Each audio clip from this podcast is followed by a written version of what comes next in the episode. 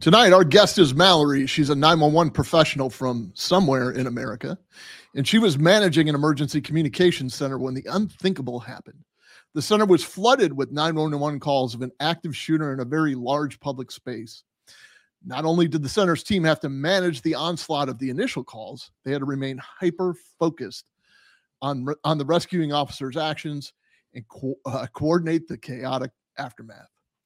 Plus, your voicemails and John is going to explain in a very campy way all about what he is now calling the Thanksgiving horse and carriage fire. Listen, whether you're a 911 dispatcher, someone who responds to these calls in, in the field, or a civilian who wants to peek behind a very heroic curtain, this is an episode for you. All that and what it means for your weekend tonight on the Com Center. City council members have announced their plan to disband the Minneapolis Police Department. We're calling for defunding the police. Shootings in New York City have more than doubled this year.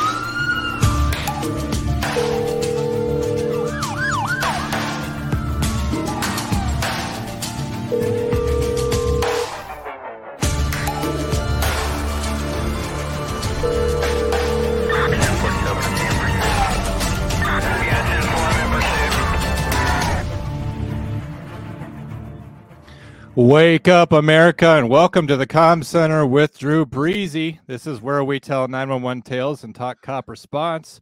I'm John. I'm an active 911 dispatcher in the field. I've been doing this for about eight years. I was a correctional officer before that. Joining me as our host tonight, as always, is Lieutenant Andrew Baxter, also known as Drew Breezy, also known by his Instagram handle, What Say Drew. We have Drew Breezy here tonight. He's a 29 plus year veteran of the Hillsborough County Sheriff's Office in Florida, fi- finishing on his last day with the rank of Detective One. Drew, it seems like it's been forever, but how are you, man?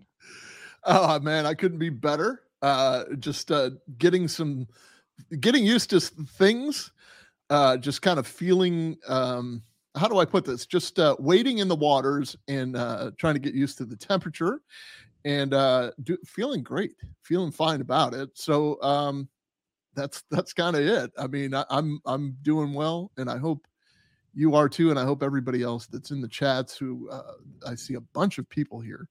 Uh, uh listen, we're live on Facebook. We're live on uh, the YouTube channel known as the Com Center. We're live on uh, Rumble on a channel uh, that's known as the Com Center. Rumble's very fickle when it comes to their uh, setup. They, they have like a, a, main account and then a channel. They're a lot different than uh, YouTube. A little bit more free though. I mean, you can speak your piece or speak your mind there without hesitation or worry. Uh, if you want to get a hold of us tonight, you can you can do so by calling 848-266-6911. That's 848 com 911 c-o-m-m 911 that's done intentionally um, and we're going to bring mallory out in a minute she's uh, our guest tonight and um, John is uh, sacrificing because right now his uh, beloved Cowboys are playing, I think Seattle. Yeah, and uh, we'll both. Uh, me, I mean, my Lightning are playing right now as well. So no one knows uh, what that team is, Drew. How was your Thanksgiving? it was wonderful. It was filled with uh, the all the trimmings, and uh, as they say, uh, we had a nice uh, and hearty Florida sleigh ride, and uh, I, I, you know, uh, Uncle Stephen did the carving with an electric knife this year, and oh. by carving I mean uh, most of his hand is uh, now no longer with us. But oh my gosh, it's it's all right. do we have the nine one one audio from that? we do not. We salvaged most of the gravy, so it, it's okay. There what were are, two boats. What are, what are the Baxter family traditions for Thanksgiving, other than like uh, you know trying to avoid losing some digits in the turkey? Like, what do you guys normally do every year? Uh, well, there's it's like a uh, decathlon. I mean, it involves skeet shooting and there's some archery, uh, but we're we're waning. I mean, the, the Baxters are winning. There's only three of us left, and two of them are in Western New York, nowhere near here uh, which is you know I'm in Florida, and uh, so I, I, spend most of my time with my wife's family. This is a, a, a like a weird um, Thanksgiving for my wife's family because this is the first year without their patriarch. Uh, we, just lost Grandmere uh, a couple of weeks ago. She was a wonderful human being. Uh, man, I wish I had some pictures handy of Grandmere. Uh, she roamed this the, the plains for 91 or 92 years, but you know, she was just she was a hoot, and Yeah. uh, she had a story for everything, and and uh, I was kind of her favorite target because everybody else had already heard all the stories, and I was kind of the rookie to the family, so. Um, you know, I got to hear all the grandmere stories before she passed away. That's very sweet. Uh, you know, my my grandparents passed away when I was uh, a lot younger, and it, it was never the same without them. They're kind of the ones who carry on those traditions, and I'm I'm trying to find new traditions for my my own family, and it's it's harder because now I'm I'm kind of the one that has to do that. So far, only all I have is also not cutting off all of my fingers. You know, that's that's been a daily tradition for me my entire life. But um, you know, we always watch trains, planes, and automobiles because it's like of all Thanksgiving movies, that's probably the best one. And every year I still laugh at it. I don't know why. And uh, we also watch Die Hard for some reason, and uh, we we evaluated as as a family whether or not it was a Christmas movie. And I did not. I was not in the majority in that one. Uh, most folks around here know that I I hold it to just be a simple action film. But I'm glad Sure. you had a good good Thanksgiving. I missed you while you were gone. I thought about you you, every buddy. day. I bet you could actually believe that. Uh, but I don't want to keep our guests. I don't want to keep our guests waiting too much longer. Everyone's everyone's heard plenty from me today. That's for sure. So why don't we welcome our guest, uh, uh, Mallory? We'll bring her on on the screen here. Mallory, welcome. Hi. say hello to everyone, Mallory. Mallory, say Hey. hello to everyone. Um, so w- what we're going to do, you know, and I don't want to like, uh, I'm going to turn the floor over to her, obviously, but uh, there's some questions that I have. Uh, uh, you know, I told you in the intro that she was managing a floor during an active shooter scenario. It's always it's it's been a lingering problem with me when I was running a communication center. Uh, you know, that was one of my first questions when I got up there. What what, what are we going to do during an active shooter? and everyone just kind of looked at each other. I, it's not that they hadn't thought of it for the for the first time, but they're not necessarily included in the law enforcement training of an active shooter, and I I found that to be a little bit alarming because uh, just knowing what I know, you know, we were on the heels of Marjory Stoneman Douglas at the time, and uh, Columbine, all these other, you know, uh, the all, all these other active shooter incidents that we had. The, the communication center gets flooded quickly uh, in fact, you know, you're the first to be flooded. You know, we saw that in Uvalde, and uh, you know there are issues with connectivity, especially with the radios when you get inside a, a, a hurricane-proof school. Uh, so, um, I, w- uh, before I was uh, before I left that position, before I was made to leave that position, uh, I was, I, I guess we'll say, but I'm not bitter. I was in the process of having the uh, the managers, the four managers, work on four different aspects of an actual order or some type of spe- uh, you know operating procedure for active shooter. I don't know what the status of it is now, because what you all have to think about is out there in America, you're going to be flooded with 911 calls. And so there's that response that you have to manage. You're going to be flooded on the radio with people wondering where to go and what to do. And you have to, you know, connect them with the proper medical people. You're going to have to do the coordination with the medical people. And then, you know, the sleeper is you're going to have to answer the phone call of, of the cop that's like, where's everybody going? Or uh, the Yeah. the major who's like, I need this information right now. So tell me about, you know, can you run this tag for me? Uh, so this is these are the kinds of things that I want to get out of Mallory, and of course, I'm doing all the talking right now. We'll, we'll let her do that. Mallory, how long have you been in the business? Um, 14 years. Wow, uh, 14 year survivor, and uh, you're currently, uh, I- I'm guessing, like a supervisor of some sort, a manager, or Um, I'm a specialist in charge, which I'm not a supervisor, but if they're not there, then I'm in charge of the floor. So yes, but no. been Kinda there, like- done kinda that. Like, kind of like what a corporal is, right? Wouldn't that be Yeah.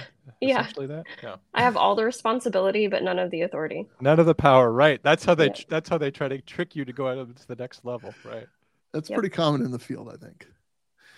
Um, so tell us, uh, walk us through just a little bit. We're, we're going to try to remain generic. It's it's going to be next to impossible to remain completely generic. I'm not going to mention what agency she works for because she's on here representing herself. She's doing us a solid by coming on here.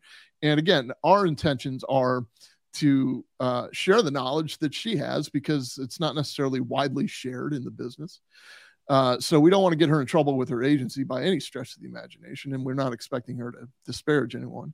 Um, actually, why don't we start with uh, this? A gunman killed eight people at a mall last week. The chaos captured in newly released 911 calls that also show how dispatchers help save lives. Morgan Chesky has the late details, and we do want to warn you some of you viewers may find the audio disturbing. Seconds after a gunman opened fire, a terrifying flood of calls for help. Are you? Mom just got shot. Okay, where at? Mom's got Allen 911, are you calling about the shooting?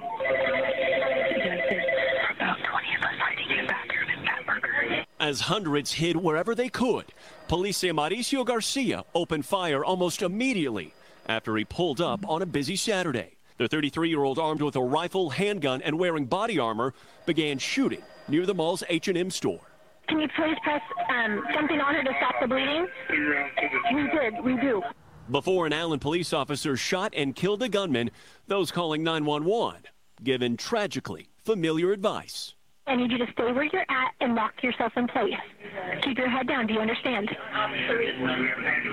Okay. When it was over, the gunman shooting spree took eight lives and wounded 10 others. Today, multiple groups demanded investigators examine the potential for a racially motivated hate crime. I urge you to take action.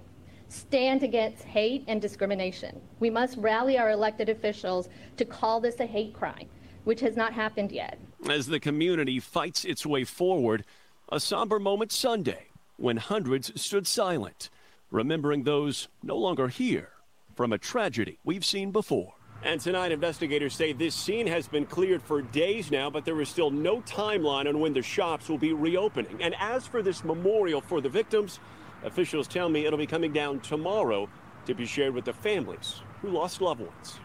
Okay, so just to be clear, she's, you know, this occurred in Allen, Texas. That's not necessarily the agency she works for uh, understand that when uh, for, the, for, those that are in the 911 business they understand this. Maybe a lot of cops or firefighters don't even understand this or civilians but uh, all of these calls are going to flood out to all of the area agencies because it's just such an onslaught. It, it, just imagine you know if there's only six people answering 911 calls 250 calls come in at the same time uh, they they they carry out or they they flood over to different areas. And every agency in the area is going to be equally as busy. I can guarantee that just uh, because of, uh, you know, it's all hands on deck. Everybody's going to respond. And, you know, it's the kind of stuff we saw at Michigan State. So, uh, so if we want to tackle something first, Mallory, why don't we talk a little bit about managing the 911 response and gathering the info? What was the, what was the tone like in there? Um, it was actually for my agency um, was pretty somber anyway because we had an- another event going on that day. Mm. Um, we had one of our captains in the fire department. His funeral was actually going on during this, so we had a lot of our resources there, um, which was actually like less than a mile away from where the shooting occurred. And um, so we were kind of distracted by that and trying to watch that and participate while we were on duty, and then all of this happened. What uh, what was it? I mean, was it uh, you, you know when there's an accident on the interstate, and I would you know I was sitting up in a communication center when there's an accident on the interstate. I, I know that there's a pretty bad accident somewhere, just judging by the volume of calls. Was it pretty yeah. apparent pretty quickly that something big was going on? Um, our first couple of calls came in and it just sounded like what we would call like gunshots in the area where they just heard the gunshots. They didn't actually see anything. Um, and then uh, i would say less than five minutes after it was the flood of calls from the actual outlet mall people like um, sheltering in place or even the victims calling. And it was I can't even describe how many calls. Like we got 400 calls in less than probably 45 minutes. Unbelievable. And that, and that was just our agency. I know all of the other agencies around got the leftover calls that we couldn't answer. You must have been calling them back for a long time too. If you just have abandoned 911 calls, yep. you can't answer them all, right? So then your your right. call queue just shows you have a whole bunch of missed calls you're legally and morally bound to call all those people back and make sure they're all right. Some of whom aren't going to answer, so it's like you can't resolve that. Right. If my math is correct, that's a call every six seconds or so. Yeah. So, um, and if you don't have the personnel who are in the right frame of mind, one, but two, if you don't have the the personnel to handle that, it, it's going to be overwhelming. And in that 450 is maybe a missing piece of the puzzle. Was there any? Was there ever any concern, or was there a procedure kind of thrown out, like, hey, you know, like just just find out what they're doing and hang up, or? Um, we kind of made the determination that if they were at one of the stores and sheltered in place, we obviously kept them there, made sure no one was injured, and then tried to get any information if they saw the suspect. But a lot of them didn't. And then whenever we got the victims, we were giving medical instructions while we were trying to get Allen on the phone because obviously they're getting way more bombarded with calls than we are. So we're trying to get them through so they know where more victims are. It was it was chaos.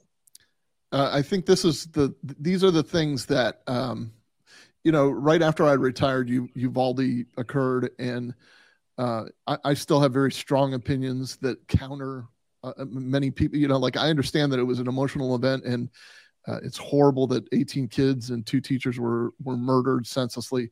Uh, I also understand the cops' point of view, and of course the communications people' point of view, because you, you just don't understand what the the um, the amount of information that you're getting, and it, it's not rehearsed. It's rarely trained. Had you had any training before this on active shooters or anything like that? Um, we actually did with my agency. We have our active attack training, which is mostly based off of like school shootings. Um, and then I had actually gone down to Uvalde afterwards to help with run the um, like the outside agencies coming in, their command center. So I had gone to Uvalde and kind of talked to the ones there and experienced that too. Amazing. We have a question from the audience from Carly. She was actually a 911 dispatcher out in the Bay Area. Uh, she's curious how many dispatchers and call takers were working and if uh, the person who's running the radio is also taking calls. Um, that day we actually had four regular dispatchers and then me as the specialist in charge. And then I had a new call taker actually starting that day. Mm. Oh my gosh. Um, yeah. And so I was working a channel. I was working the event, the funeral, and then the other we have three other channels. So regular fire, what we call our like information channel, and then patrol. And so I tried to keep patrol off the phones because she was still working regular stuff with our officers. But then once they started going, we ended up closing that channel too so that she could st- solely work that. And she pretty much stayed off the phone. Wow. It's impossible to really to really juggle that. You can't you, I've had to do it before, but having to be on the phone and the radio is uh it's it's very difficult, particularly with some some technology. If you're wearing a headset, it only will play one in your ear, so you're having having to listen to speakers with your other ear, and you're Yeah, going to miss and- critical stuff that the field units are telling you, police officers, and so you well, really that's you- why I told her I because I was in charge. I was like, "Don't worry about answering it. Like, we'll we obviously will have to call him back, but like we're gonna try and pick up where she can answer because she needed to focus on who all was going and how many were going and where they were going." Yeah, which is a, a huge task in and of itself. You know, you're you're now when you're taking on a, a big incident like that, you're now the information management for your incident commander. Uh, you need to know where where certain resources are staged, how many resources are there. You're looking at mass casualties. Do you need ambulances from other jurisdictions? You need fire, and also you've got to stage these things. And sometimes you just have to make those decisions yourself. You can't send these first responders into an area where there's active gunfire, right? We we just we don't do that. Um, there's some paramedic units, some firefighter units that have ballistic vests and things like that, but it's still something you would want to avoid. And all of a sudden, you're in command of the the communications room, and you're you're a de facto commander until we until we have an incident commander there. I think so few people give give credit to 911 dispatchers and dispatch supervisors that until we have someone on the scene, the only one who even has a hand on this wheel of this crash is you. Well, speaking of which, um, you've got to manage the chaos and the coordination of everybody and their mother calling to see what's going on, uh, including all the cops in your agency, probably the media, uh, and then probably your command staff. Uh, so, what was the coordination like between the agencies, and then be, you know just getting the word out to the to your chain of command? Um, initially, whenever all of the calls were coming in, we couldn't even get like a non-emergency line out to call anybody. So we couldn't get in touch with Allen. And so I ended up having to text one of the girls that I knew worked there to see if she could give me any information. And she actually wasn't there initially for the first few minutes. She was on her way in. So afterwards, whenever they were still getting bombarded with calls and we were too, we ended up usually like just texting back and forth with any updates that they had or where they where we needed to send our people to go to meet them. Drew, a Uh, question a question from uh, a, a chatter here. They just I think they have general questions here about how incident command works. I don't know how deep you want to go into that, but who would be the incident commander in that situation? Would they call in a supervisor? the first person on the scene is going to be the incident commander uh, and then it's going to it'll start bumping up you know as the supervisory people respond so uh, so th- these are one of the this is one of the uh, criticisms that people have of Uvalde uh, that I still side with the officers that were there. It, it, there's a lot of confusion going on to begin with, but the, the the the what everyone keeps calling the police chief that was there, uh, Arredondo, um, he was the police chief of six officers, by the way. So he was inside, and it is very, very possible for him to not know that he is actually the incident commander because your responsibility is when you're the first person there, you, st- you start getting, uh, start coordinating, start uh, taking command. Then there's supposed to be in the incident command system somebody on the outside that sets up a command post that is not engaged in the fight. And clearly, if he's trying doors and he's on the phone with communications and he's engaged in the fight. So I, I'm not making excuses for this guy. I'm I'm saying that there it's it's always worth a deeper look. But when when you're talking about incident command, and it was a great question, uh, Christy.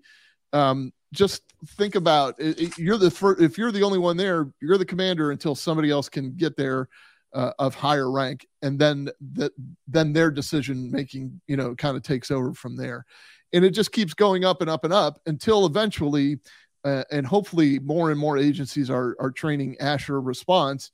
Um, the the the the head of the fire department, whoever that is going to be, and the head of whatever law enforcement agency is going to be are, they're going to meet under a tree somewhere very close hopefully both have communication with everybody that they're responsible for and that's kind of where the command post is formed from there so eventually you know the head of that agency will show up and and take command and the head of the fire department will show up and you know jointly work it but uh, if it's if it's a law enforcement response it's going to be a law enforcement officer until the scene is safe.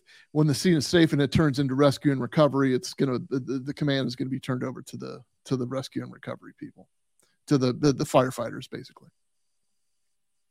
But until somebody gets there, the only thing you can do is influence the situation through phone communication with uh, people who are reporting to you, giving advice, and and as the units are responding, telling them where they should go to. And an outlet mall is going to be uh, a headache trying to give people directions as to where exactly this is happening. The video said this was, you know, starting at the H and M store. You know, if someone doesn't go to the mall, you know, how are you trying to translate to, that to them? And even then, by agency, it's different. Like I would use, you know, south side of the building, whereas some dispatch agencies are going to use essentially the way firefighters talk about sides of a building. You know, number one being the st- the street front. Go ahead, Drew. Yeah, that's actually one of the main uh, uh, aspects of uh, incident command. It, it- it's like stripping all terminology, so you, you speak in plain English. Um, but people forget that because it's what we've been doing for years and years and years. Uh, but you know, M- Mallory said something that I think is very poignant, and this is this is how I've always felt about uh, people that work in communications, about John even uh, sometimes. Uh, but she she said, "Look, I couldn't even get a phone line out, so I picked up my phone and I texted my friend who worked at the neighboring agency." This is the resourcefulness that we're talking about. Like they're they're not always given the proper equipment, they're not always given the proper respect, and th- that's a different conversation. But they always know how to get it done in the heat of the moment somehow. And she just started texting, and that always gets overlooked You know that for some reason that just kind of it, it, it maybe not intentionally slips through the cracks. It's a no brainer for Mallory to say, "Well, I, yeah, I mean, I, I I have come, you know, we were texting memes, you know, five minutes before that." So Yeah. uh, but but the resourcefulness of the dispatcher is something that I think the general public doesn't really understand. We're routinely asked to do things that we don't know how to do, and we don't have time to like really hem and haw about it. We've got to figure it out. I think probably my greatest example was is we had a guy, uh, a barricaded subject who had a gun to his head. I needed to get a recording of his wife sell, telling him to cooperate and put down the gun, and I needed to get a, a recording of her voice into a deputy's phone. And sure enough, I was using my my personal computer and my own cell phone to get that to them because I had no idea how to do it in that moment. But Mallory Mallory gets it done. She's that's how dis- dispatchers are built. That's right. Um, so uh, from here, uh, do we lose Mallory? No, I'm still No, here. she she's still Oh, here. All right. Just Do we- quiet. Do we, I got do, we, do we have a second clip, Drew? We do. Uh, that's that's exactly what I was going to segue into. So we, we talked a little bit about managing the 911 part. We talked a little bit about getting the word out to the to the command structure. Let's see what the radio people actually had to deal with. Okay, you understand? Okay, okay, all right, all right, you be good. Just a routine conversation between uh, some kids and and a and a uh, and their mom, and all of a sudden gunshots. 45, I think we got shots fired at the outlet mall. Shots fired at the outlet. I got people running. Precinct 137. Get going, get going, get moving! 420 on the round. In and out. They're moving further away from me. Go, go, go, keep moving!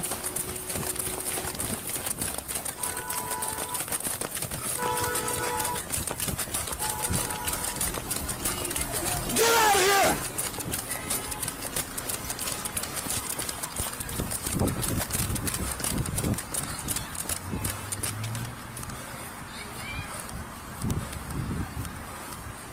So he ran towards the sound of the gunshots, and the gunshots stopped. So he kind of slowed I'm down. not Polo Ralph Lauren moving. Trying to get to him. They're still shooting.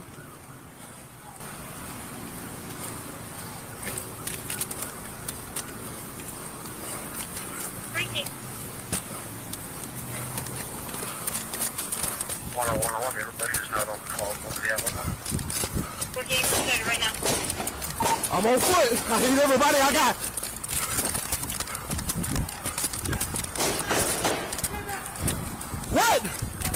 Yes.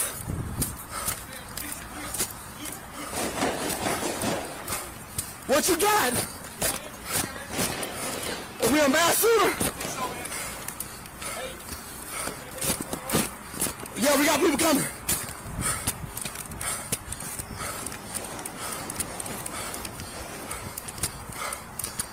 One forty-five. I believe we got a mass shooter. I got a magazine on the ground. Drop it! Drop it!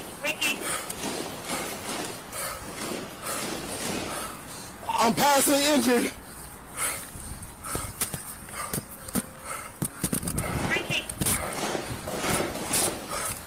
I'm moving as fast as I can, trying to get over there.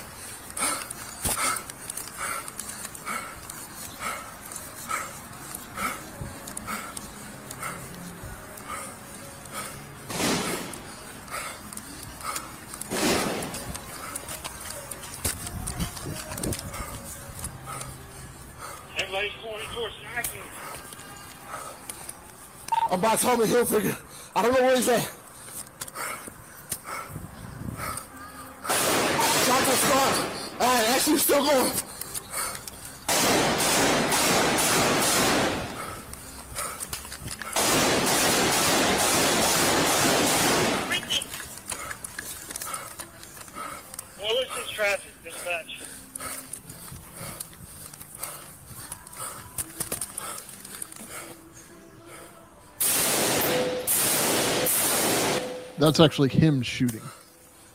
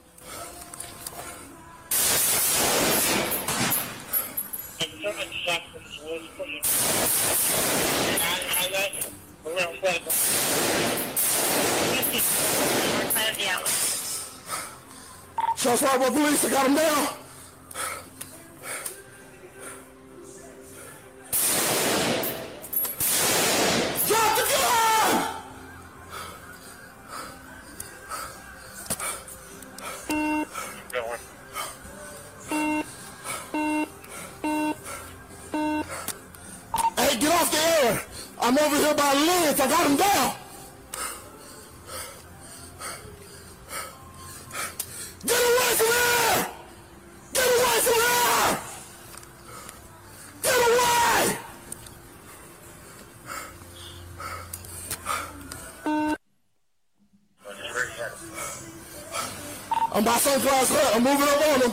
Who's just behind me? Watch your fire. Watch your fire! I got him down!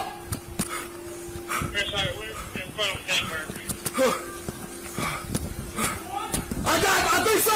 I'm not hearing any there, there was a lot of criticism of that guy, believe it or not. I mean, like, look at what he did. All right, and and and you know, still six people lost their lives. I think um, there's a lot of criticism of the being out of breath, and you know, cops I think, are. I think we know that's that may not have been what it was though. His adrenaline is pumping. He's, yeah, he's I, anybody is going to be like that. I, I mean, you know, non-cops need to understand that he's carrying an extra 30 or 40 pounds, you know, in the form of a, a gun belt, a vest, like you try and, and do that and be precise with your shots because you're responsible for every bullet that comes out of your gun. Uh, then the cops are like, oh, this is why you need to be in shape and blah, blah, blah. Yeah, I get it. I mean, I understand why everybody's going to be in shape. You, you can be as svelte as John himself, and you're not. You're going to be out of breath. It- it's just the way it goes. It's, it is Yeah. the combat part of it. Yeah. Like it's, it, you- you're talking to a mom and her two kids, telling them to wear your safe, safety belt when mommy's driving. Okay. And next thing you know, you're pulling out the rifle out of your car, your long gun, and you're running after somebody who's murdering people. Yeah. Like it's it's just not what your brain is used to. So I can't had you imagine what's going on in dispatch. Not to interrupt you, Drew, but at one point he's he's trying to talk, and dispatchers are trying to get help there, and you're you're sharing the same resource, right? On a digital radio, you you can't go at the same time. The talk group closes, and that chirp indicates that you have the air. So he's trying to get out, and he can't. And he's he at one point he's saying, you know, get off the air. He's got things to talk about. That's one of the hardest parts as a, as a dispatcher, where you're trying to manage that flow of communications because you need everything that he's saying, but you have so much to tell everyone else. so Mallory, had you seen that? I, I'm assuming you have it. I I don't know for a fact. Had you seen that? Yeah, Um, several times. Yeah, okay. And and I- I'm assuming the officer is doing okay. I mean, As far as I know, um, I know initially afterwards he didn't want any public anything. He was just doing his job, and yeah, he went out I and did know, his job. Yeah. yeah, a, a thousand percent. But That- that's um I, I- I mean like I, I- I don't even know how to describe that kind of heroism. I mean that's that's insane. That's that's Yeah. intense. Um so uh perhaps maybe not where you know they're they're trying to manage the chaos on the radio where he worked. Uh I'm sure there was an equal amount of radio traffic where you worked because I could hear sirens coming from all over the place from all four directions. So yeah. uh, what was it like trying to manage the radio part for for where you worked? Um, initially, it was probably about maybe 20 minutes into the incident from whenever Allen started getting calls about shots fired that they actually got a hold of us to ask us for assistance. We hadn't sent anybody um, to them. We had just broadcasted out basically on our radio that we were- were getting calls about an active shooter at the outlet mall. And so all of our guys pretty much started heading towards that area, even though we weren't authorized to go by the watch commander yet. And then once we got the call of them saying, yeah, we need whoever you can send, they all went. Uh, yeah, it's I mean it's a matter of um, uh, like it, it- there's probably a memorandum of understanding between the agencies and uh, until the formal request is made sometimes it's you know like as much as the cops on the street just want to go over there and help uh, they probably were already doing that or, or whatever but uh, I, i'm sure that there has to be some kind of formal request um, so uh, and, and it sounds like that that was obviously made. Um, Yes. But you know what? There's no real uh, memorandum of understanding when those 911 calls start bleeding into your into your communication center, and you got to manage all that chaos too. So Yeah. um, so did uh, uh, what? Um, what was your takeaway from the radio response? Like, you know, were, were there people unnecessarily talking, or you know, were they just were there people that just didn't? I, I don't know what, how your radio is set up. I don't know if you have like three or four different channels, or uh, I mean, did- Um, did, did it once seem- they, sorry, good. No, no, no. Go ahead. once uh, Allen asked us for help, we closed that primary patrol channel and sent them. And then we had uh, fire units en route too, obviously with, with as many ambulances as we- could send. Um, and so they were en route on their own channel too. So we had two separate channels essentially working for this, plus our regular three that we normally have. So you're uh, you're a primary. Uh, are you a primary PSAP? In other words, do you get all of the calls for your area, or do you handle uh, just like uh, police and fire and, and medical for your jurisdiction? we handle it for our jurisdiction, but we also have um, like the county portions that we cover for fire and medical. So we handle portions of that too. dispatch agencies are all set up very differently and you know if if she's res- responding and she's helping a, a neighboring agency you you bring up a good point about having to have that request being made um you know there there is going to be court cases after this and understanding how things went down and there's actually going to be like bills to pay and things like that and that's why formal requests have to be made but there also hmm. are di different types of dispatch agencies where they just handle stuff for the city and not anything in the county i think Yeah, that's and- what you were getting at Like, yeah, y- y- you kind of hope too that federal emergency management steps in and reimburses, but you never know what they're going to reimburse and what they're not, and maybe they won't at all. But uh, again, it ha- you know you can't just ask for money just because you showed up. It, it, it's more of a were you asked to be there. Uh, it, it's just you know stupid red tape. So it's Yeah. governmental stuff. Uh, so uh, coordinating the rescue part might be a little bit different for you. It might look a little bit different for you because you're used to talking to the police and the fire and the uh, medical. Uh, was it uh, was it any different on this day? F- you know, trying to get them to go or, or communicate with one another on a uh, do they communicate with one another on a daily basis? I guess would be a, where we should start. Um, agency to agency, they don't, but like our firefighters are medical too, so they know what's going on. And then whenever they get on scene, they coordinate with our police officers. So our agency is pretty well versed in working with all three of them, but not so much with other agencies unless they just request us to come, which doesn't happen very often. Uh, something that occurred after Marjory Stoneman Douglas down here in South Florida, they, there was a large commission that was put together, um, and uh, they came up with a lot of findings, but also uh, they created a statute based off of you know there are some mandatory things that each communication center had to do. One of which was uh, we have to have an open and manned channel for all agencies in the state to be able to get on and, and talk to one another. Uh, this was born out of some like jurisdictional disputes. If, if you don't know the setup of where Marjory Stoneman Douglas is, it's like in the city proper, but it's just on the border of the county. And then, of course, uh, you throw in uh, a- another city that's right pretty close. And, you know, this city fire department doesn't talk to that county fire department because they're in a beef with one another. And, you know, so to resolve that, there's just real. a common channel. Uh, Yeah. What's that? That's real. I mean, I, I've I've had to work before where certain agencies, you know, they're they're not offering up help and things like that, and the other agency's not asking, and um, they, they don't necessarily want to share resources. But after 9-11, I know that that changed a, a way a lot of it worked. I know, like Minnesota as an example, they have ARMER, which is a it's a radio channel that like anyone's allowed to use. Like um, the way that it was built with tax money and infrastructure, it was all set out from the from get go that it was a channel that everyone uses for for law enforcement and, uh, and information across the state, but it doesn't belong to any one person. So uh, it, jurisdictions vary like that, but you'll have radios set up that way. Do you have anything uh, like that where you are, Mallory? Is there a common channel that all the agencies in the area can kind of talk to? you? Yeah, we have um, like an interop channel. We have several throughout the state that we can use, and usually we have we have certain ones that we're assigned that we can use anytime if they're not being used. But then we also have the capabilities to patch channels. We just didn't um, Oh, yeah, in it- this incident. So there was no patching of. Cha- uh, it, it probably wasn't necessary at that point. Like they probably had everybody in a command post. I'm assuming. Yeah. Yeah.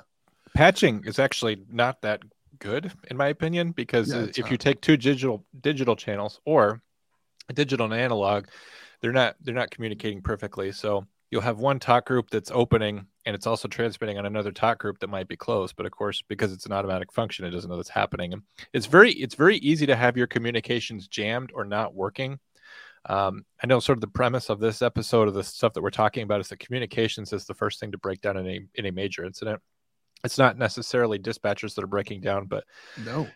technology has has certain limitations, and uh, training has certain limitations, and uh, sometimes you can even have the best training in the world, and when you have something like this going on, and you're trying to figure out the best way to do it, a field unit's going to have a different idea of how it should be done compared to the dispatcher. And so you'll tell someone, hey, we're all going to go over to this channel, and this is going to be our reserve channel that we're going to use for this. And someone else, some some field unit has already switched to a di- completely different channel and wants everyone over there. And and then, like I said, sometimes you're trying to bridge a channel that another agency is on so that they can hear what's going on.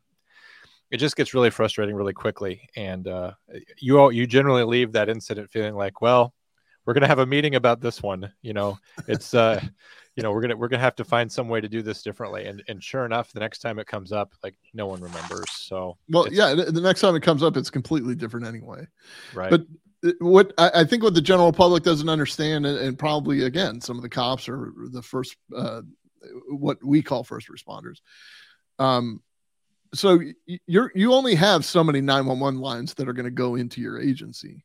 Those are physical phone lines, by the way, folks. It's not even, Even- if it's e- internet based. It's not. It's Yeah. not completely open ended. You can't just receive a hundred 911 calls at once. You can receive six or ten or however it's physically set up.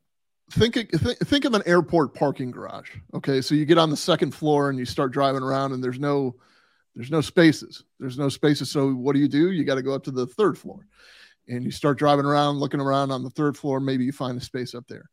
Uh, but if there's 500 cars behind you, um, th- they're going to not just fill into the third, fourth, and fifth floors. They're going to keep coming to the second floor, and they're going to keep coming to the third floor and to the fourth floor. So th- it's true th- the same with, especially with cellular technology. It's going to bounce to the, you know, it's like a, a predetermined thing. Like It's uh, re, I- re, rerouting. Yeah, they'll have an emergency backup PSAP that's the first one to Right. take it. it it'll So- ring a certain number of times and then it'll bounce. And then usually there's a PSAP of last resort where, like, if you have a statewide emergency, eventually everything goes to one, you know, what they would call major or fallback PSAP. But in this case, where she's taking 400 calls, you know, these calls might be being dropped or just not going through at all Uh, through it all. And it's got to be heartbreaking and heart wrenching as a dispatcher doing your best to keep up. And you're thinking, especially when you're calling all those missed calls back, like, did I miss a call back from someone who was in the last moments of their life? Did I get a, did I miss a 911 call from someone who just had a message to pass on for a loved one? And your mind kind of, I, I imagine, you know, would go through that sort of thing and, and worry, worrying about what you potentially missed out on. The other thing is just taking the calls and, and Mallory, correct me if I'm if I'm wrong or let me know if I'm on the right track, but you get a 911 call and you have no way to quickly triage whether or not this is a worthwhile call in terms of information, right? Someone will call 911 and they'll say they'll be at the Taco Bell across the street saying, I hear a noise at the mall. Well, that's good. You already had a police officer there who already told you there were shots fired, so that call's no good. And now we have another 911 call and it's coming from inside the H&M store. Uh, but that person's inside the dressing room and they're just scared and as scary as that is, you can't get any meaningful information from them. How many suspects are there? How, what kind of weapons do they have? You can't get any information like that. So you have to process these calls very quickly, and you'll never know if you're passing on a potentially good call in terms of a fountain of information, and and taking just to keep it going to take the next call only to get someone who knows nothing. Mallory, does that sound right to you? Yeah, that's completely accurate. Right. Uh, okay. So while we're on the subject, uh, there's some mental aspects of uh, keeping everybody focused and kind of managing the personnel that day, uh, especially when things kind of you know calm down a little bit. Um, not to mention, you know, John just mentioned it. Like you're calling people back. Uh, you're bound to hear somebody say, "Yeah, I was standing two feet from the guy, but nobody answered." Right, Um, and the, and and how that makes you look as an agency, even though you have no way of dealing with. you have no all. way of knowing you, have no way of doing it and people don't understand the flood of the call. So how do you keep how, how did you uh, keep the team kind of mentally focused or was there anything special you had to do like before uh, or uh, when things kind of settled down? Did you have to call in another shift or uh, were, were there people that were you know understandably you know with a thousand mile stare or a thousand yard stare? Uh, what kind of stuff did you have to do? Um, honestly, it was about two, uh, an hour and a half to two hours before our shift change anyway. So luckily that shift supervisor, she heard what was going on and started coming in early. So she had taken it upon herself to start texting her shift to try and get them to come in early. So we could at least have more cross-trained dispatchers and not just like we had several one or two channel trained people that are helpful, but in a situation where you might need to take over another patrol channel or something like that, it's not helpful. or Um, or or your or your brand new person who might be getting overwhelmed and you probably need someone to just sit right beside them and remind them of their training and just help, help them kind of get through that for sure is your, Yeah. is your brand new person still with you She actually is um very strong person for this. And I Yeah. that was like my first thing was to check in with her. And I checked in with everybody uh, just as a person that was in charge, but also as a human being because I know all the calls that they took. Um, just made sure that they were good before they tried to leave or if they needed somewhere to sit or something before they tried to go home or anything like that. But um, she struggled with it for a little bit. And then we had a couple of conversations, had several debriefings actually that we got to participate in with the officers that responded, which That's was really helpful. That's Yeah. great. That's not at all common, by the way. No. Uh, I, I've No, only been not. invited to, to one debriefing in, in eight years, and it's it's not that we have critical or, terrible situations happen a lot where I am, uh, just because I'm kind of a, a rural dispatcher and I work for a small agency. But it's not at all common. In fact, when uh, we were sending out advertisements for this episode, a, a couple police officers reached out to me and they were talking about how uh, Joshua in particular reached out to me in, in the DMs and said, you know, we we never get to do these interdisciplinary debriefs afterwards. You know, it's so important to do that to see that we're all on the same team to understand the struggles that we have. You know, certainly we try to understand the the, the struggles that firefighters, that paramedics, and, and police officers are dealing with. We often just get to be the recipient of their frustration over the radio. Uh, sometimes they're the recipient of ours but you know when you have the debrief it's almost like you know sorry that things got heated there but we're all on the same team and you know obviously i was just frustrated by the situation and it wasn't you. These things can go a long way towards not only just uh, repairing you know strained emotions between agencies or persons but they do a lot for building that morale going forward that dispatchers are important. They are just as they matter as much to the response as much as the police the firefighters uh, the the paramedics and everyone else that goes.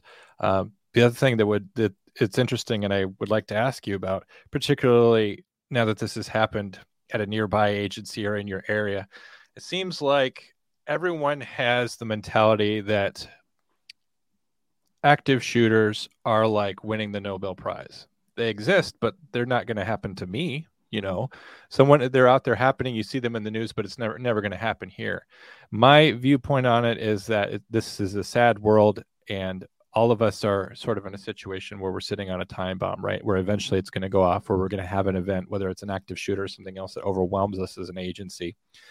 Uh, are we still? Are, are you guys doing training in your area for active shooter response? And if so, are you guys being included in that? Because a lot of the the messages I was seeing was is that we have police officers who are now finally doing this, but they're not involving dispatch at all. Like, what are your thoughts on that?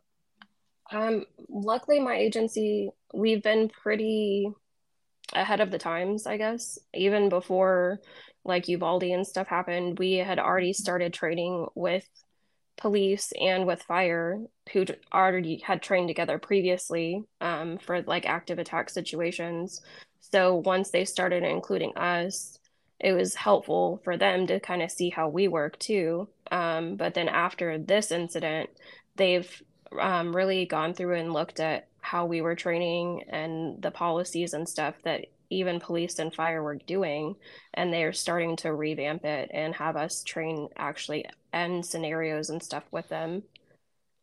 Mallory, would, would you agree that if firefighters and police officers and other field units are training for these things in any kind of serious incident, and they're not including dispatch, would you agree with the assertion that it's really not good training at all because there's a critical component that's just left behind on that one? Yeah. I mean, them working together on the scene, that's great and everything. What happens whenever you need us to do things and we don't know what you're wanting? Case, right. case in point, you can't have an officer there pretending to be the dispatcher because what if you go into a school and your radios aren't reaching dispatch now? Right. Drew, go ahead. Um, I, I lost my train of thought. Uh, how about managing the the 10,000 mile stare? Uh, just something for people to think about that are listening, uh, no matter where you are in life, uh, what your position is. So, uh, you know, she said it like she was a human being. She went over and she talked to everybody involved, and uh, you know, just just think about how it, you never know how you're going to react to something like this until you're in the middle of it or you know towards the end of it. And I've personally uh, had to manage something as heavy as this. And it was uh, pretty apparent that the people that were working the radio at the time needed to just go home. Like they're of no use to us here uh, that, and in fact, just about every little thing was re kind of invigorating, like triggering them, because uh, every every conversation we had about what they had just been through is is you know something they assume is you know uh, critical of them or whatever, and that and it just wasn't the case at all. So you have to remember that you're if you're minimally staffed and something like this happens you're kind of uh, in a sense screwed until you can get other people to come in there and at least have somebody standing behind the chair to, to tap on the shoulder and say okay i'm here it's time for you to go um, because it's otherwise you know I, I said this if I've said it once i said it i'll say it a million times if you don't have a well adjusted person answering 911 calls or on the radio it's going to be terrible for everybody around. The people on the radio set the tone for the for the for the cops on the street. Believe it or not, uh, I'm a firm believer in that, and I've done both jobs, so I understand that. Um, but if somebody's not in their right frame of mind, then um, you know things can go terribly wrong. And uh, what everybody else seems to forget is life goes on. So there are people with cats stuck in the tree, and there are people that uh, you know. Obviously, we're going to triage all those calls that come in, but at the same time you got officers responding to domestic violence incidents and all the other dangerous stuff that normally goes on that you really have to be aware of and pay attention to because you know uh, we are a third you know as dispatchers we're i, I say we uh, dispatchers are like the third set of ears or eyes so you've got to you know make sure that they're um, like in the game fully in the game and the the thing about the debrief, just a, a quick note uh, about that, and I'm so glad that you guys got to participate in that. Uh, but the thing about the debrief is um, what you if you if you ever get to experience one, uh, and I hope you don't because it means that you were in a pretty bad you know situation, traumatic situation. But if you ever get to experience one, I, I think the my my takeaway from the major incident that I, I had to run um, was you just don't know how people are affected and you don't know who is affected and why. So at the end of the whole thing, like first of all, it was the first time communications was invited to a debrief. This was a major debrief. It was a major incident, and um, just like the the emotions that came out uh, because they were called on first, just the recognition, the you know everything else, like you know we're progressing in the in the in the field and were included and all this other stuff.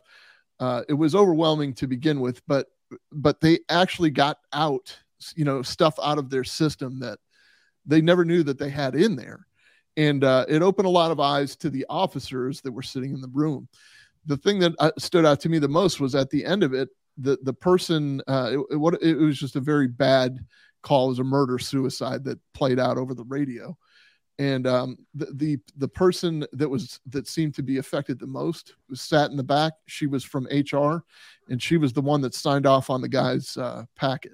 She's the one that signed off on it. So she's she's blaming herself for hiring this guy. Oh man. And and you don't you you'll you'll you're not going to get that out of her when you know what I mean? Like so traditionally in law enforcement or, or the fire services or whatever, that's the bitch secretary.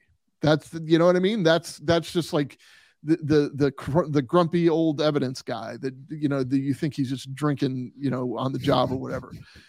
They're just so calloused because of something like that, and nobody ever asks them like, "Hey man, are you okay? Uh, did did did this affect you in any way or whatever?" And I'm telling you, it was a river of emotion when she came out with what she came out with, and then she got the river of support, obviously, but but all of us were just like stunned like man i never thought of that i never would have thought of that please don't blame yourself for that you know um, so just just bear that in mind and this is why i think it's unfair that we call it a debrief or we have this big debrief uh, critical incident stress debrief and we don't include the people that were affected the most by it so if you're out there listening please include your communications people and your and any personnel that were affected by the way John, do you have anything? Yeah, Mallory, uh, I don't mean to put you on a sp- on the spot. Uh, leadership is kind of a core virtue around here. It's something that we really appreciate and that we talk about a lot. You mentioned, you know, that you were checking on that brand new call taker dispatcher there, and you were checking on you know, the other people that were there. If you're able to think of anything you'd like to share, like if you had to give advice for the next supervisor that's going to be put in your situation, what are some ways that they can take care of their people, and and what are maybe some things they should avoid? I know for me, I I'm one of these guys where I'm absolutely fine until someone asks me if I'm okay, and then when they check on me, like that's when I'm like, no, you know, that's yeah. that's what I break down. What what works for you as as kind of that that core supervisor because you know you don't have a lot of like you said you're kind of at that next level, but you don't have all the you don't have all of the responsibility that that shift supervisor has. So in a lot of ways, you're you're kind of a caretaker of your people. At least that's how it seems to me. If I'm right, let me know. And when what do yeah. you do for them?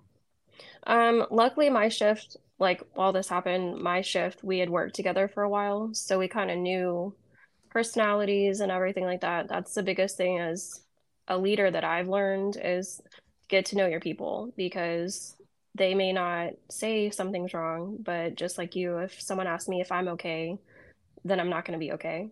But if you just let me do my job, I'm good until I have someone to relieve me and then I'll process everything in my own way. And so that's why I'm lucky that we worked together because I kind of knew everybody. So I kind of knew it affected them because it's a huge incident and it's not going to not affect somebody.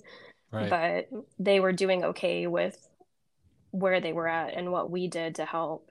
And then the call taker, I kept checking in with her because I felt like I didn't know her that well. And I wanted her to know that it was okay if she wasn't okay and yeah. just try and make sure that I kind of let her know situations that have happened with me so that she kind of knew that we all have something traumatic happen to us and if it bothers you then speak up about it. And luckily our my agency is very good with mental health so they're big pushers of speak up if you're not okay and yeah. not going to judge you on it. That's great to hear it's very hard to find in law enforcement. A lot of people, and it's this may be more common with field units, meaning primarily police officers, but they don't feel like they could admit they're anything less than their best because fellow officers are depending on them for their lives. Uh, there's a stigma attached to it. Of course, I've said it on the show before. Uh, you know that we're a society that that mourns suicide, but we we're sort of glib about getting mental health care. Um, it is helpful to know your people. You and I were talking before the show about training one aspect of the training that I, I try to cover just because it is important is you know what's get what how are you going to handle it if something bad happens today? Because when you're brand new you don't get a grace period you know you, you don't get 30 days or 90 days in which we promise no active shooters we promise no murders on the radio or whatever. Uh, i try to address with them like look first of all you need to know the county has an employee assistance program. That's something that you should use. Um, you should also know that like one of the ways that I deal with stress around here is that I've kind of got a guy, like I've got a coworker that his he was more he was my partner. You know, he and I worked most shifts together for about the first four or five years that I was there, and we got a personal relationship. And he, he's just someone that I can talk to about anything. And so you you let them know I'm like, hey, you know, I'm just your trainer. I know you just met. You can talk to me. If it's not going to be me, you need to find someone here who's just your person you could talk to. Encourage building that kind of a relationship, and, and it's an informal thing, so it's hard. It's hard to sort of mandate that, like, hey, you you have to make a friend here, particularly since a lot of people in our job don't like making friends at work, just because the kind of environment that we can often be in. I know at our state academy too, when we go there, one of our homework assignments is when you leave for the weekend and you come back on Monday, you've got to you have to fill out uh, you know, who are three people that you can talk to that are your personal associates or friends about stuff, and then like you also have to you have to like find like counseling agencies in your area so that when you face that, you know, we almost treat it like it's inevitable that you have some kind of support system to go to.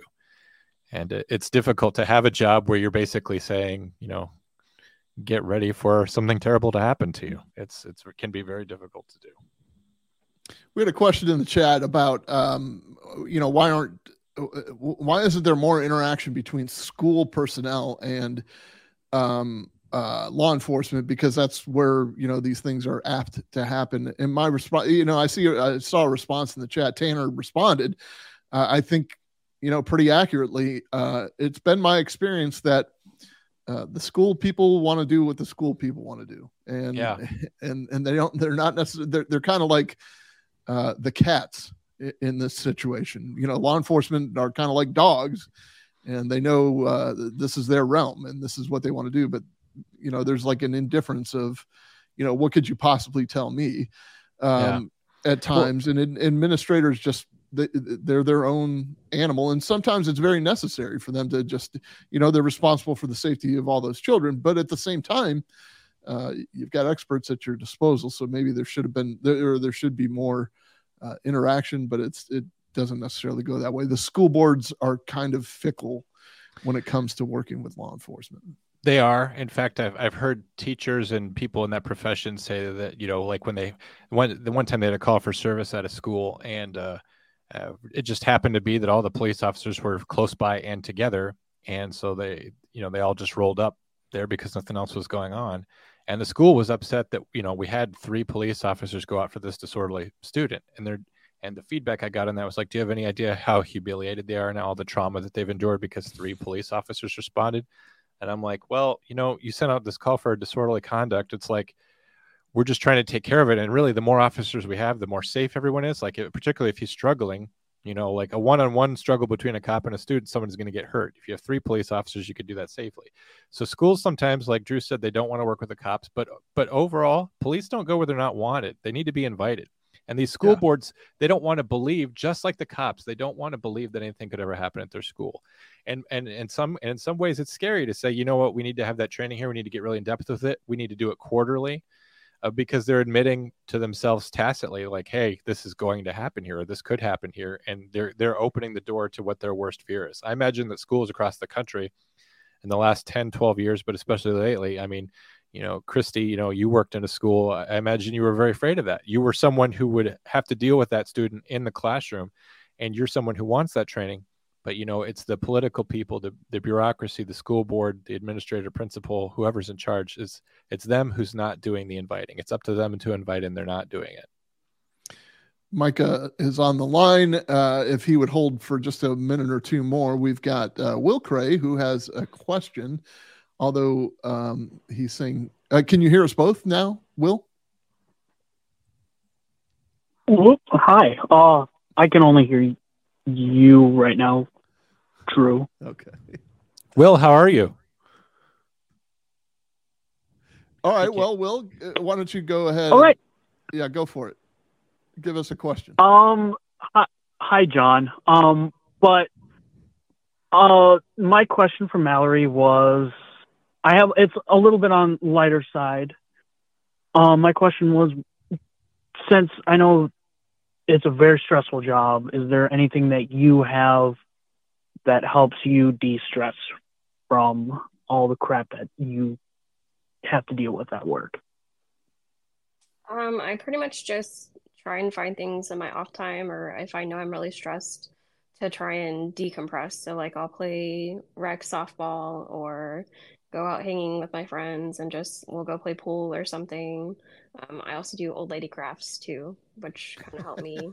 I love macrame personally. Very big into I, that. I crochet, so Very nice. You're actually not the only dispatcher I've ever met who does crochet. I think that might be uh, that might be a thing. Actually, I think I know three now that I've met. Yeah, a lot so- of them do it in the comm center. Yeah. yeah, I do. But then I also do it like in my spare time too. Um, so Andrew kind of addressed this in the chat. He, he said, uh, "Real talk, though, uh, you have to participate in your own rescue to survive. It, it's awesome uh, that she's saying that, obviously, but uh, you've got to speak up when it's time, and you, you've got to participate in the in the healing process. You can't just woe is me your way through it." And understandably, the profession uh, lent to that for many, many years because for the longest time it was, yeah, you've got no right to, you're not in immediate danger like the cops or the firefighters. Therefore, you don't have a right to be upset or whatever. But you have to understand that trauma is trauma. It, it doesn't matter. The, the, the trauma is not any different when somebody has to deal with 400 people who are watching people be murdered and the guy that's out there actually taking him out. Believe it or not, that trauma is the exact same. The danger is a lot different. And and that adds a whole different level of trauma to the guy that's out there. But the initial trauma, it's the exact same. Like you're hearing gunshots over the phone, you're helpless, you can't get through the phone to help the people. You have people whispering saying, you know, I'm in a Whataburger and there's 20 of us hun- hunkered down in a bathroom uh, you know, think of the think of the dispatcher that took the call of the kid that was in the classroom in Uvalde. I mean, uh, th- this is heavy, heavy, heavy stuff, and it, it's the only difference between uh, like traditional first responders, what people call first responders, the people out in the field, and the dispatchers, is that there's acute danger involved there, but the the trauma is the exact same, and and it, it'll kill you just the same, uh, you know, as a dispatcher as it will as uh, as a first, you know, as somebody that's out in the field.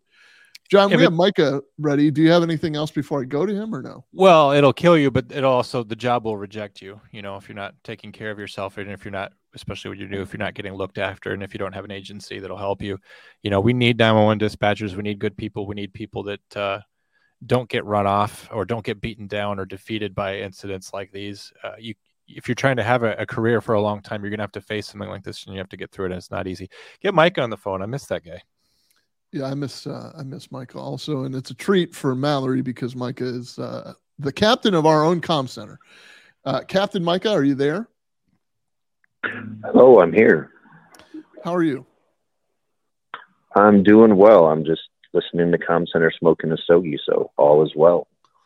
What's your Comm joke? Center's Just get to the a stogie. just get to the joke. Well, I work in a, a, a different field, as you guys know. I am a supervisor, and I just wanted to say I've, I've seen videos of this incident, listened to radio traffic, and uh, I just want to tell Mallory I, I'm not familiar with all the technical details of your job. Um, I don't do the job that you, all three of you, do and have done. Um, but uh, I can see very little uh, criticism of that event. I think everybody did a amazing job in in light of what they dealt with, and uh, I just want to thank all you guys for um, the service that you are doing and have done uh, for your communities. If if anybody did, Carly alluded to possibly getting written up for uh, trying to do the right thing. I hope um, that wasn't the case in this instance, and if it was, you know, I'm familiar with uh, chaotic situations, and you just have to do the right thing. And if you have to take the right up, fuck them. You're, very, I'm with ver- you. Very brash way of putting it. I mean, it's, I mean, particularly in a case like this where Mallory's trying to save lives. I mean, yeah, heard, you know, now if there's any question about how you know other agencies got involved or you know the use of the personal cell phone, depending on how deeply you use it, like the way that I used it was, I'm not recommending that to anybody. Like, you know, if that went to court or something, like now my cell phone is discoverable, everything that's on is part of that case. It's a bad thing. But what did I have? I had a guy with a gun to his head, and we need him to hear from his wife right now that he should put the gun down and, and come away from that situation. So, you know, I'm never encouraging anyone to break policy. The policy is there to protect you from lawsuits. It's it protect you and your personal property from being discovered in some kind of lawsuit or criminal case, even. Um, but so often that you know, and Micah, you know this too. that We're put in impossible situations where we have to be human beings, and uh, you know, unfortunately, we have we choose to take those risks sometimes for other people. And uh, I don't know. I don't. I don't really want to editorialize about how it, if it's the right thing to do to, to risk yourself or your property or your position at your job. But sometimes we just are in those situations because a policy doesn't cover everything. Drew. Mallory, I want to turn the floor over to you. I mean, do you have any last thoughts, or do you have any uh, like um, suggestions, or uh, you know what maybe could have been better, or do you have anything to to kind of close it out with? Um, my biggest thing is I'm a huge proponent for training. I know we were talking earlier about how I'm kind of fed up with it right now, but my biggest thing is you train on something is how you're going to work it. So, luckily, we had the training, so we handled it pretty well, even though we were getting an influx of calls. But training is the biggest thing. You can't prepare enough for it. Yeah, uh, yeah. Uh, John knows the uh, Boy Scout motto is what? Be prepared. Uh, there is a, a fellow named Andrew in the. Uh, he was a prior guest on our show, and he wants you to talk about how much you miss him. Oh, I, I don't. right. I'm just But- still over here shimmering while he's uh in police academy. right the stars all right good uh, very good i appreciate all of your insight uh, mallory john do we have uh, voicemails We could get to that. I want to say that first of all, I miss Andrew. Even even I miss him. That I was, miss uh, Andrew, sure. This is a good episode. That was a, a great episode too, and I have to wonder how his training is going. If he's putting to use any of the skills that he's I taught him. killing it i i check on him every once in a while he he's he's killing it he lost uh in a very heated and debated uh, mustache uh, he's mustachioed and he came in third place. He, he lost on a technicality second place. Uh and i told him it's just not acceptable in in this profession to be second place but uh he's recovering. Uh we'll see what happens but uh, he came in third place in the mustache contest so. Is he is he recovering from eating that Christmas ornament? That was a gentleman's bet, and I expected him to follow through with that. So, uh, Mallory, he he failed uh, several police questions, and, and maybe you saw that. He was forced to against as well. Okay, I'll play some voicemails. Oop, hold on, let me get it uh, keyed up there, Drew. Hold on one second. Keep talking. Do some flapjack stuff. Do you want me to do my Oh. my, my killer ad read? um i don't know um, so things are a little bit different around here. We've, we've got different uh, ads to read. Uh, so this is a, a perfect opportunity now while I'm trying to do two things at once downloading a file from my Google Drive. But I guess I wanted to talk about Stan's Furniture Liquidators of Ankeny, Iowa. If you are looking for used hotel furniture to furnish your dilapidated house, or if you know someone who's going to the University of Iowa, you can go down to Stan's Furniture Liquidators and you could go down there and get a great deal. They don't have a website, so you will just have to just tell them uh, that the Com Center with Drew Breezy is uh, the ones who sent you. actually uh don't don't use the words promo code in their presence because it's a Don't- trigger for them. if you say promo code, they're not even going to understand that. They don't. Have yeah it's a kind of- trigger for them and and they are heavy into wicker and uh by the way that that so you'll know that's uh, randy the cops um that's where he got all of all of his furniture Anyway, if if you're okay with having some filthy furniture, just go down there. And one more time, Stan's wonderful discount furniture. crispy yeah crispy I so furniture, want to play these though. So hold on, please bear with me. All right, I think I've got it all all ready to go. Okay, so we've got Brittany here. I'm leaving a voicemail for John because he wanted me to call in, and I was like, no, I don't want to call in the game show. But anyway, next time you ask me to call, I'm gonna just, I'm gonna record beats just for you, John, because that's how I show my love. Okay, and that's how I show that I care and my affection. Just feel bad for my poor husband, but I digress. You guys did great, and I hope to see more game shows because they're so much fun. Anyway, good night, guys. Thank you for that rambling, incoherent thanks to us. That was totally not worth me like making up a furniture ad uh, ad read for that. I have one more to play though.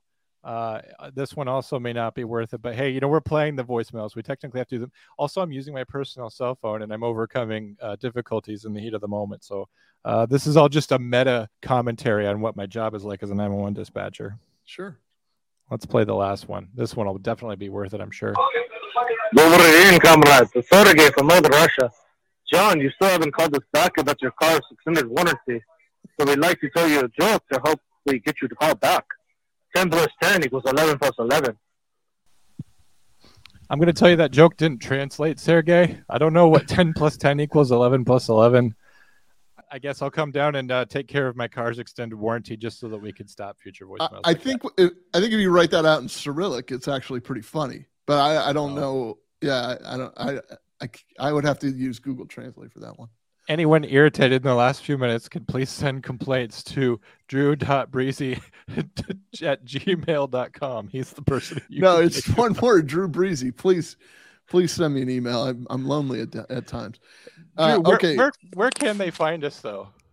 All right. Well, that, that's. I'm glad that you said that, uh, Mallory. If you'll stick around for one second, I want to take care of a little a little business here, and then we want to give you a round of applause. Uh, you can find us on YouTube at uh, it's it's www.youtube.com slash the com center at the com center. I think it is. Uh, the the best place to find us, you know, we've got quite a following on a Facebook group known as the Com Center. However, we started a Facebook page known as the Com Center, uh, and it just makes it easier for uh, cross posting and stuff like that. So if you go to at the underscore com underscore center on Instagram, you'll find very similar stuff that uh, uh, is on the Facebook page, the Com Center. Make sure There's- you do all three so that you're constantly getting notifications about the Yes, exact same the thing that we exact post. You get thing, right. three notifications. So go It- go do all three. you can literally see my uh, frustration as uh, sometimes they post to all three, sometimes one post to the other two, uh, and uh, so you can you can just judge by the uh, the post whether I'm balled up in a, in, in tears. Uh, okay, and then so we have our own YouTube channel, and then if you go to Apple or Spotify, Apple Podcasts or Spotify, and you search the Com Center, you'll see the uh, very famed blue and yellow logo of uh, of myself. Uh, you know, very buff looking caricature of me, and then John smoking some type of. Uh, it's in the upper right hand corner. If you'll if you're watching, um, that's our podcast. So if you, if you want to download it as a podcast, that's great. I mean, Spotify, you know, like, I, I, let me just let me um, heart on my sleeve here. Uh, we have jumped so far in the last month. Uh, I am just so pleased at everybody's response. I'm I'm pleased at how the word is spreading to the dispatcher community because that's what I'm looking for. And uh, it's not just for dispatchers; it's for cops, it's for firefighter paramedics, it's for your aunt Sally, it's for for civilians that just want a peek behind the curtain of what goes on. Uh, and you know, like where else are you going to get Mallory explaining to you what happens in a, in a communication center? Uh, She's about to find out this was an exclusive deal that she's never allowed to appear anyone else. She's Uh, gonna get right. she has signed all of our non-disclosures, and uh, so um, We don't do you know, contracts around here, Drew. this this really this really does it's on the spreadsheet this really does go a long way when you spread it word of mouth that's all we're looking for i mean give us a little love we love you and we're not really uh um we're not really asking for money yet uh who knows what's going to happen in the future we we do have that sponsor uh the the the furniture place in That, that is it? reminds me, by the way, the first 46 original episodes of Com Center, I did go ahead and uh, I wrote those to some blank VHS tapes that I still had. So you could you could buy the whole first season on VHS. You could do that today. Yes, they were in uh, SLP, not EP. Uh, what I'm doing right now is slowly rolling out all of our old episodes. I'm editing them up and, uh, you know, just kind of announcing what they are and, and kind of editing some of the stuff out because, of course, we had a lot of technical difficulties at the beginning. Uh, so only only an ep- then, no, not now. if there's a, right not now if there's an episode that you're looking for in particular please just let me know and and i'll get it I'll, I'll, get it record it on the VCR. and We'll, we'll get it sent out to you, uh, certified mail. Not a problem. We certainly have the goal of uh of january uh it's a new year it's a new us. So stick with us all through the i i, I plan on uh, we're probably gonna we may change up the day we're doing things. We may change up uh whether we do it live or not. Uh we'll still be in the chats live but we may maybe just do it live once a month. We're, we're kicking a lot of things around and we're always open to suggestions uh because you are the people we serve. So uh that's uh wh- whatever the people we serve want, that's probably what we're going to consider. Especially before John for makes the ultimate decision. If you do want to pay us something, you know, now now that now that Stan is our only sponsor, like if you do just want to write us checks, that would be good. Uh, share the show, follow, uh, give us a five star rating and review that propels us up in the charts. We do want to succeed. We're on our own. We're starting from scratch. If you want more Com Center, if you don't want me to be doing this for free in the style of say slavery, then go ahead and uh, make sure you share it. Let help us grow, help us get sponsors, let us keep going. We appreciate everyone's help. We know that this is a grassroots thing. We know that we have people here who are here just because they love us. For example, Christy in the chats is my biological sister, and if she didn't show up and ask some questions, I was going to be furious at her. So that is how She's a shrimpy wimp. She is. All right, uh, Mallory, stick around after the show. Uh, just so John, we- you stick around as well. Drew, hey, Drew, you stick around. hey, listen, if if any of you know of a sponsor that that wants to get in front of a couple thousand people every uh every episode every week, uh tell them to hit me up. You know, huh? Yeah, you know, we're a show. We we we we you know we take we take advertisers. All right. Uh, on behalf of everyone here, we're we're sorry for the last for seven out of the last ten minutes. All right, we will talk to you later. Uh, adios and goodbye. Thousand episodes. Thousand episodes of Hundred concert.